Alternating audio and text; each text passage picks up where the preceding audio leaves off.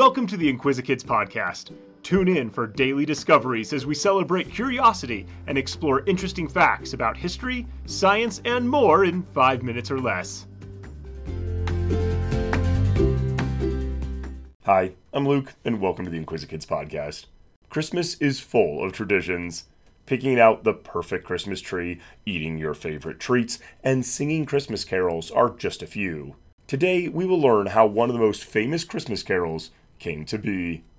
Before the internet and online shopping, many people shopped at large department stores. Many people shopped at large department stores.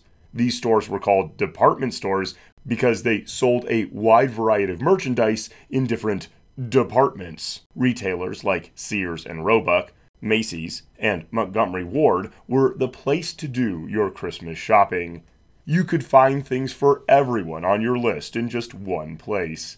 Many department stores, including Montgomery Ward, had special holiday promotions and giveaways. In the 1930s, Montgomery Ward was the second largest department store chain in America, and it was their tradition to give the children of shoppers a Christmas coloring book each December. In 1939, the store commissioned one of its employees, a gentleman named Robert L. May, to create something unique for that year's giveaway. The store had one request Would Mr. May please make the story about an animal?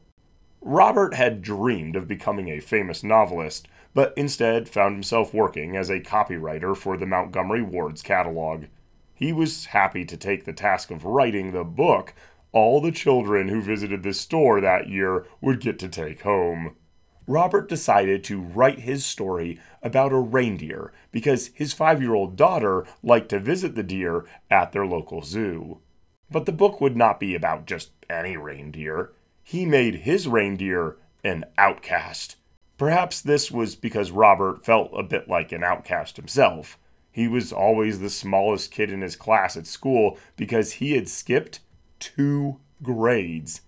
He might have even been described as a nerd, and he lacked self confidence.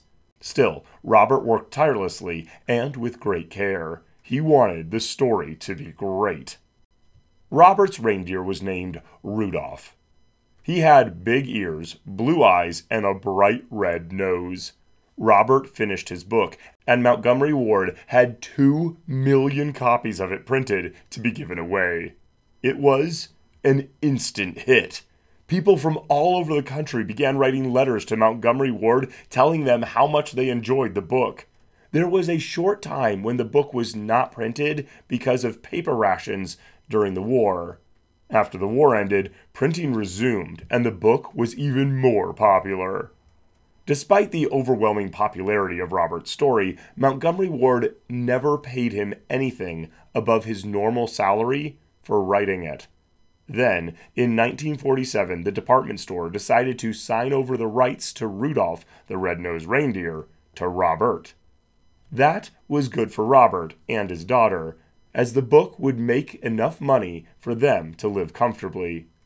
But how did that book turn into a Christmas song?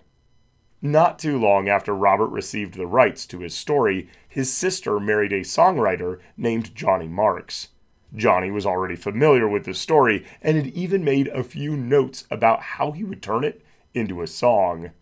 About a year after he married Robert's sister, Johnny finished the song. Johnny was confident this song would be a hit.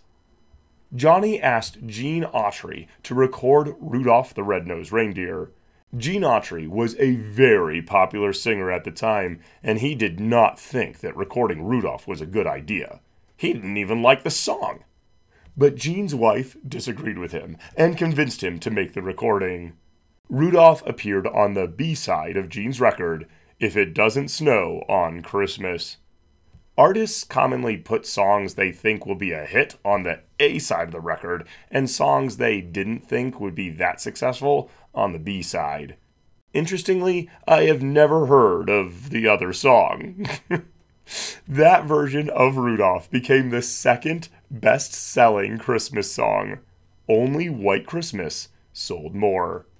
In 1964, the song inspired a stop motion film of the same name. the movie was just as popular as the book and the song. It seems everyone can identify at least a little bit with Rudolph not fitting in. The movie has been shown every year since it was made and is the longest running Christmas special in history. I've included a link to Gene Autry's original recording of Rudolph the Red-Nosed Reindeer in the episode description if you would like to listen.